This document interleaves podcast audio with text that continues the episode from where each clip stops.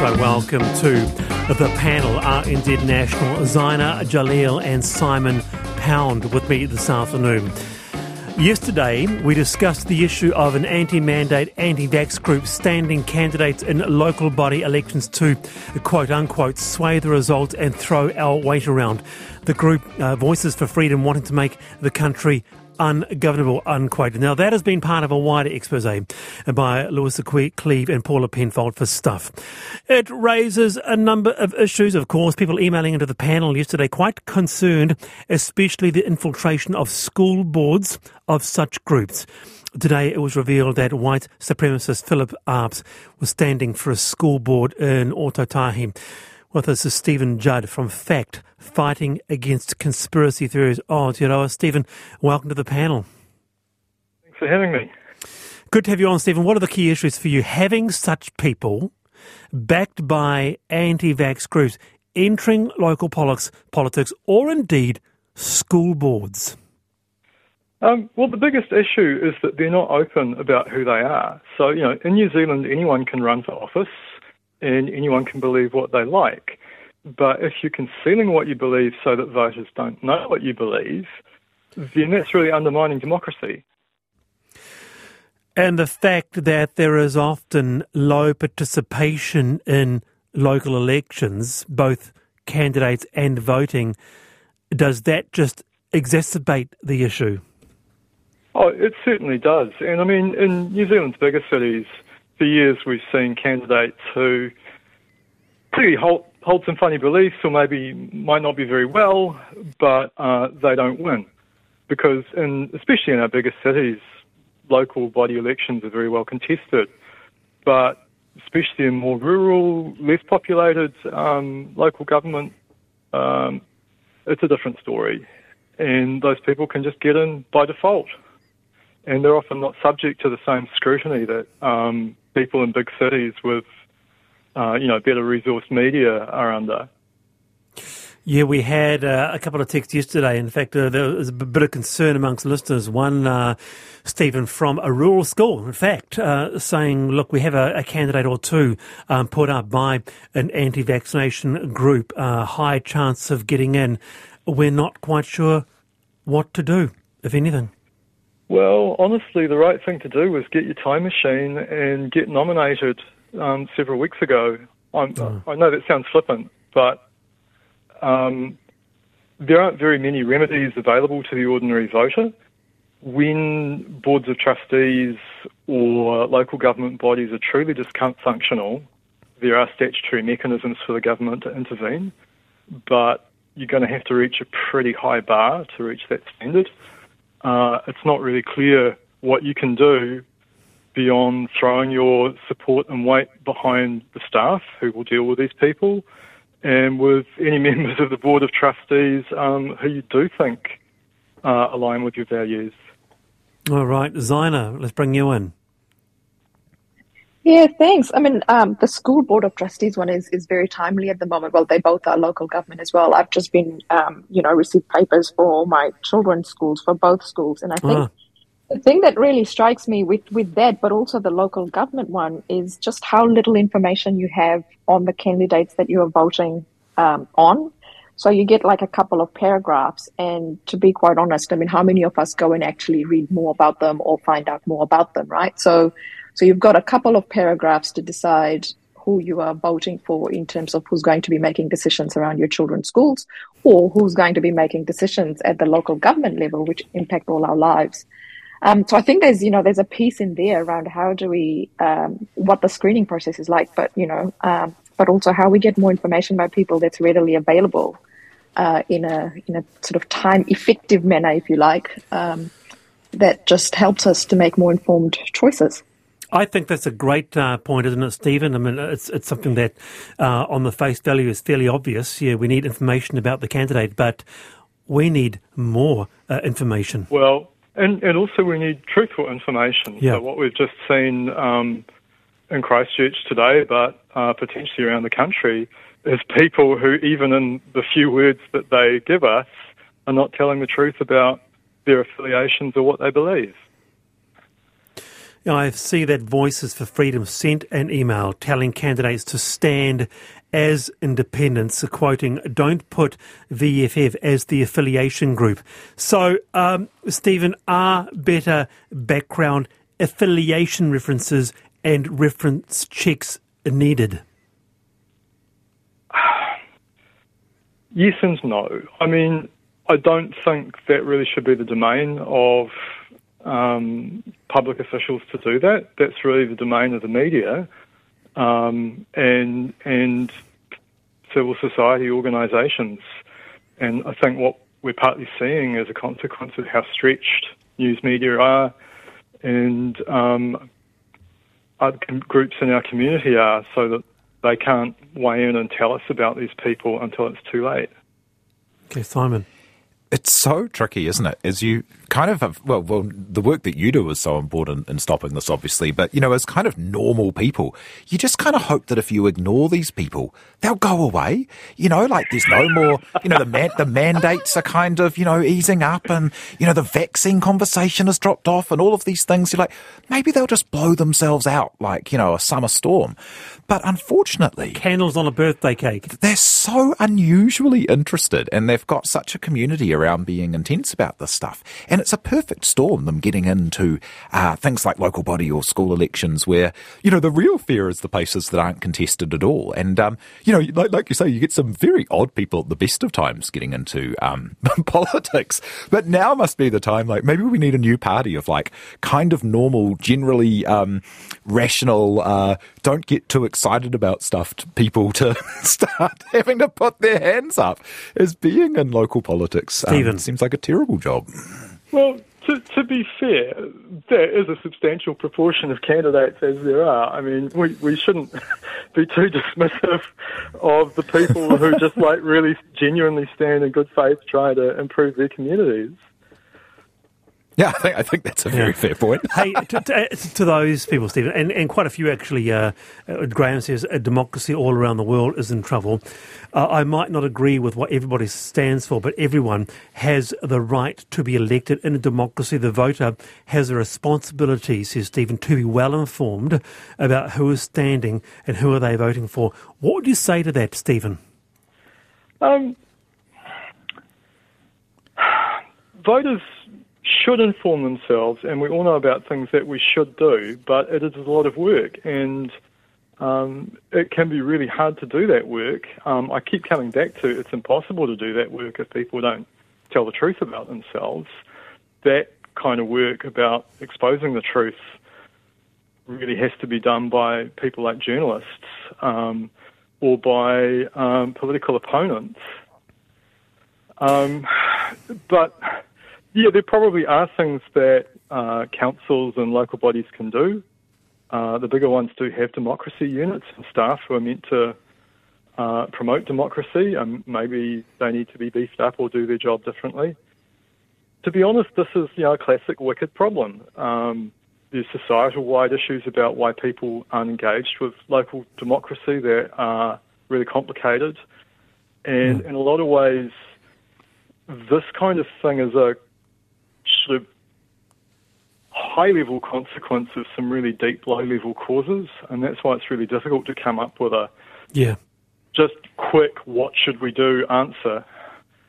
Understood, Stephen. Uh, kia ora for your time, and I really appreciate you being on the panel. Thank you.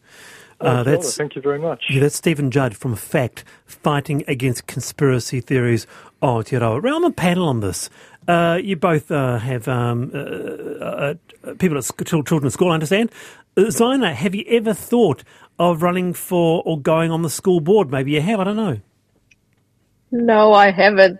Um, I haven't, and I, I haven't um, because of just capacity constraints, really. I mean, I've supported the school through, you know, parent teacher associations and stuff, but, yeah. but not on the school board. But I know, you know, I know parents who are, um, who stand and who are deeply committed and, uh, you know, put in a lot of effort and, and time into it, often for very little recognition and hardly right. any uh, financial compensation.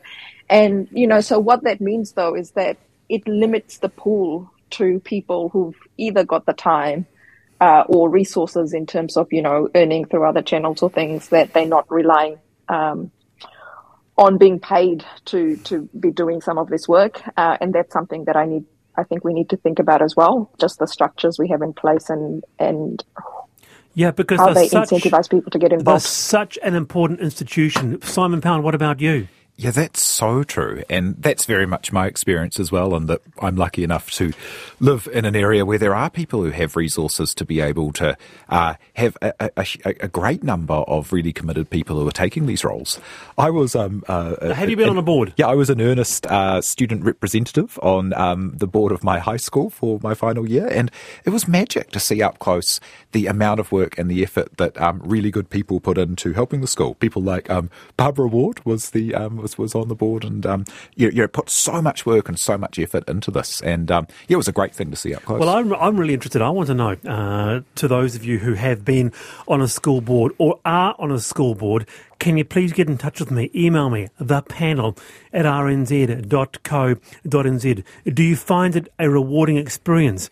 Do you like being on a school board? What are some of the issues you've had to um, um, uh, get in touch with over the last couple of years. Very interested. Have you been on a school board?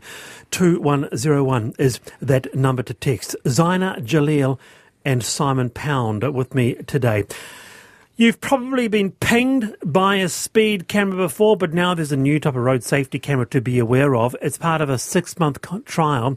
Waka Kotahi has installed three secret cameras around Auckland angled to catch people using their phone while driving.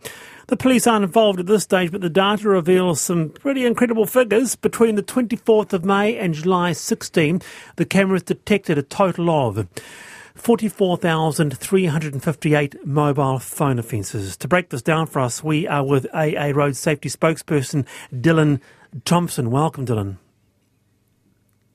You're there. Yes, I'm here. Hey, kia ora, Dylan. Uh, nearly 45,000 mobile phone offences big number. Does it surprise you? No, not at all. Not at all. I think um, it was about 1.1%, I think it was, of, of the vehicles going past the cameras. Um, and past studies have sort of shown between 1 to 2% of, of people on the roads at any given time are on their phones. So it's, it's about where we would expect, oh, okay. and we could have even expected a little bit more. Yeah, because anecdotal, it seems to be that every second person is on their phone. Um, yeah. Oh, oh, clearly not. Clearly not. No. But nonetheless, it's a serious issue. Uh, well, it is, and I think it's it's the power of, of numbers and proportions here, where people could sort of say, "Oh, well, one to two percent is that that much? That seems small." But the thing is, when you've got three million drivers out on the roads each day, that's tens of thousands of people at any given time who are on their phones and that means that they're going to be slower to react to anything that suddenly happens on the road in front of them. Yeah, Simon. Yeah, I, I, was surprised it wasn't higher. I um, ride a bike around, and as you nip between, especially when people are stuck at lights and stuff, everyone you is see? on there. And they're not just, it's funny because people aren't just on their phones, you, you know, they're they're watching, um, you know, video, they're, they're editing things. They're like uh, you see people on laptops typing on things. Like no, it's from, don't yes, see that. yes, you ride between parked cars. People, people do all kinds of, you know, people put on their makeup, doing all kinds of stuff. So, you know, people are very distracted. Um, what would you like to see happen as a result of this? Like, do you think we need to increase the fines, or are people taking it seriously enough? Because a lot more is done in some other countries, hey? Uh, yep, other countries have much stiffer penalties than New Zealand does, and and I think we do need to look at the at the fines and um, and the right level. But I'm never I'm never an advocate for just simply the answer is raise fines and and, and whack people harder um, because number one, we can only enforce so much. So the police or cameras or anything like that, we can we can do more, but we're never going to be able to be everywhere all the time. So we have to also work on getting people to make the choice themselves to recognise actually this is this is risky, this is not a good thing to do, and I'm only probably going to be in the car for 15 or 20 minutes at max. No. I can leave the phone alone for that long and then pick it up later. Ziena. Yeah, I actually expected that number to be higher, and also because I think with more flexible work options and things, um, and um, you know, Simon, you've probably seen this when you're out on your bike, is people are actually having meetings while driving. Um, you know, they're on a call. That's I've, I've amazing. been, That's I've, amazing. I've been on Zooms where someone's been driving and, and sometimes with their camera on, which is um, even more shocking. So um, I think, yeah, I was quite surprised that the number was low and totally agree that, um, you know, there's a there's that whole carrot and stick thing, right? So you can have enforcement, but there's a role for education as well, so people themselves realize just how dangerous it is. There's a role for education, uh, Dylan, but I'm just, I mean, Queensland, they take it really seriously. Drivers can be fined $1,078 Australian paying for the mobile phone use. Here, what is it? 150 buckaroos and 20 demerit points. Come on, we've got to get real. Well, that's that's why I said I, I think we do need to look at the um, at the level of fines, and and I expect probably later this year that um, we've got a the government's got a review planned for all traffic infringements and penalties, looking um, right across the board at all all of our offences and what the penalties are. So that that's a good move. Um, the interesting thing about Australia is places like Queensland, yes, they, they dramatically increased their fines sort of about a year to two years ago. Yeah. I'm really interested to see whether that has made a difference in terms of the number of drivers using phones out on the road. Um, and you know, we've actually got a good chance here where we can we can look just across the ditch to see what the results have have been, um, because ultimately it's not about what the fine is; it's about what works best for getting people to get off the phone. That's what I'm interested in. Yeah, kia ora, uh, Dylan, and we'll be following that very closely on the panel. You can be sure. I'll be interested to see uh, what uh, uh, the, the effect of that massive fine. That's Dylan Thompson there, the AA Road Safety spokesperson. It's 24 past for the panel. Now, by the way, the Prime Minister is fronting the media at 4.30 uh, p.m. Uh, we will have the latest uh, flash for you when it happens and a little bit of analysis um, a few minutes after that. Uh, Labour MPs are in an urgent caucus this afternoon as the party tries to manage damage from uh, allegations being made by Labour MP Gaurav Sharma. Uh, such a big response regarding both collect calls and party lines. Just a few party lines. Here we go. Yes, 2002, I think, last of two in the country on Takaka Hill. I mistakenly answered a call to Jim Hickey. Looking out the window, told them uh, I was from Ngarua Caves. Didn't realise this Jim Hickey was local, lived on the hill. Uh, Sue in Hunterville said, When my baby was coming, I tried to call my husband to get to the maternity home. We were on a party line and my neighbour was tying up the line for ages on a long chat. Finally, the phone operator had to break into her call and ask her to get off the line. well, well, with us now, we're talking about. we are talking about what happened before the internet? Did you walk around with maps? Uh, the answer is uh, yes, we did. Uh, for example, there might have been a map in the glove box uh, uh, compartment of the car. Uh, what if you got lost? Well, you'd go to a local service station and ask directions. How did you tell people you were on the way to meet them? You didn't. Uh, and what is a collect call or a party line? And with us now is Sandra on party line. Sandra, kia ora. Kia ora Wallace. How are you doing? Tell us about party lines in your neck of the woods. It's a long time ago, you know. well, I, I, as I say, my, my parents had a farm out on the east coast of the Wairarapa, out from Masterton. Um, and as I say, there were 10 of us on one line. You had a Morse code ring, or you had to listen. You, you'd hear it going. And of course, to ring someone on the party line, you turned a handle. Our one was A, which is d- da, so one turn, and then three turns. It's just amazing. But It is, Sandra, it is. uh, And, and it- no, but- no, no operator had to break in on a call. If you picked up the phone, you were listening to whoever was talking. But, but hang on, hang on, hang on, hang on. Uh, what about privacy issues? Excuse me? Privacy issues? We were just so damn glad to have any communication. I, I have to tell you, I was very young at that stage. I mean, mid 60s, I was, I was away at school. You could be talking about anything. Ten people listening in. People were very discreet. Uh, guarded even in what they talked about. uh, But can you you're put, absolutely right.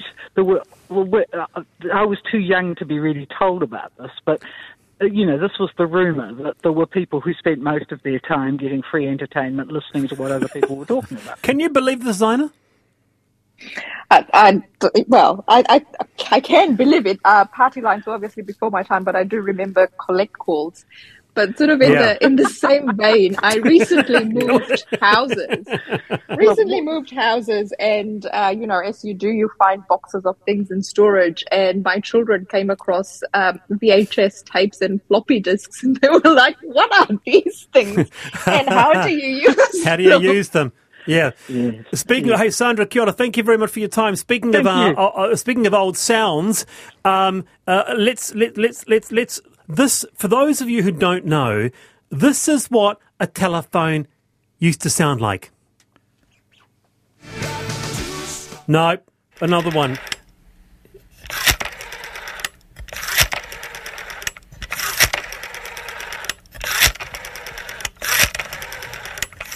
Remember that, Simon? We we had one of those at my parents' house until very recently, until the end of copper lines that it um that, that it was connected to, Yeah. and it worked the whole way through. A Yeah. cou- couple of years ago, um, when we had just a normal um you know wireless handset um telephone in the house, my son brought it up to me one morning when he was about four, and he said it's broken. We're like, oh, what's wrong? He said, it doesn't do anything. An idea of a phone and, and so um, okay, you heard the old school phone there, and for those who don't know, um, what does it look like? It, there was a handset with a, a, a cord which was very twirly, and then you've got a kind of a, a circle in the middle with holes and numbers, and you used to dial it like that. And with us is Wayne, and Wayne, uh, th- there used to be something called tapping the phone. Very cheeky thing to do. Might have been against the law. We all did it. Wayne, welcome. Hi, good afternoon. Good afternoon. Although I did, I do forget how to tap the phone. But um, do you recall tapping the phone? Oh, look, we used to do it regularly. Obviously, we um, we had the, um, the the single phone in the hallway on the hall table. So if you want to talk to your girlfriend or something like that, you had to go around to the uh, the local payphone and and not having six cents as it was back then, um, three two cent coins to use the phone. We uh, learned how to tap the phone. Um, which is brilliant. So I can give you a bit of a instruction on how to do it. Not that Please. it's probably much good nowadays, but Go for it, I even re- I even remember our old phone number, which was eight eight one three four one. And um, so, similar to what your description just was, you had your dials and you had your handpiece, which was on a hook. And that hook, if you were making a normal phone call, when you put the handpiece back on, that would hang up the phone call. So if you were tapping the phone, you'd use that, that hook to tap it, and you had to make it up to the number 10. So if you wanted to dial an 8, you tapped it twice. So my phone number, 881341, would be tap 2, pause, tap 2, pause. Then I'd have to try and tap it nine times without missing a beat.